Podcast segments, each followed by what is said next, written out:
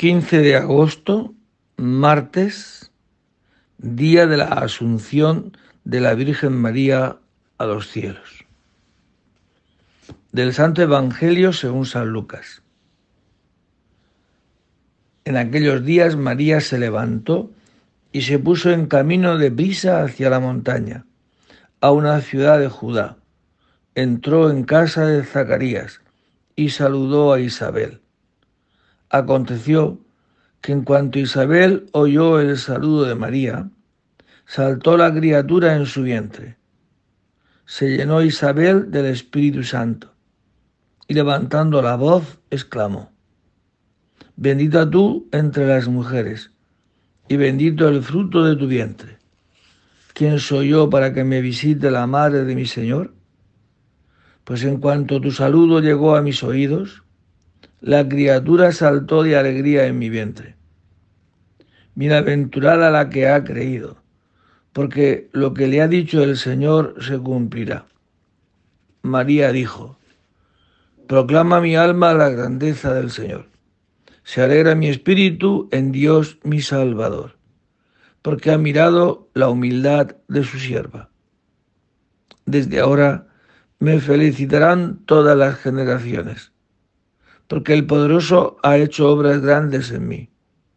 Su nombre es santo, y su misericordia llega a sus fieles de generación en generación. Él hace proezas con su brazo, dispersa a los soberbios de corazón, derriba del trono a los poderosos y enaltece a los humildes. A los hambrientos los colma de bienes y a los ricos los despide vacíos.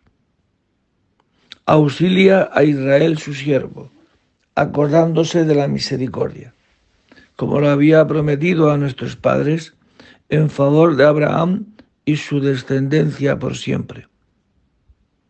María se quedó con Isabel unos tres meses y volvió a su casa. Palabra del Señor.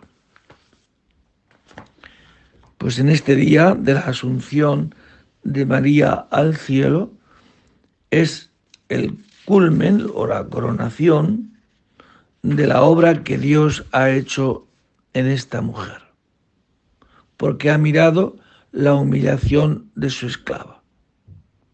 María es asunta, elevada al cielo.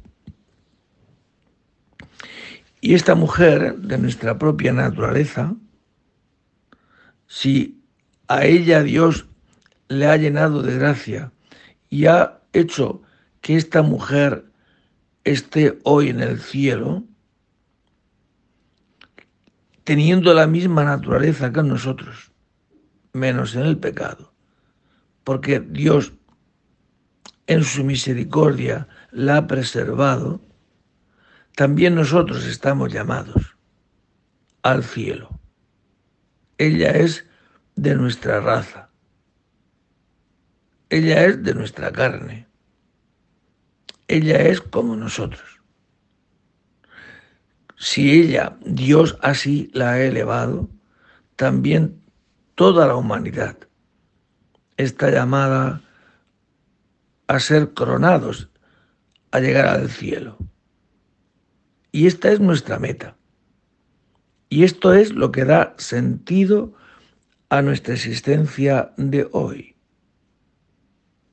¿Qué es lo que da razón de nuestros sufrimientos, de nuestras humillaciones, de lo que no nos gusta?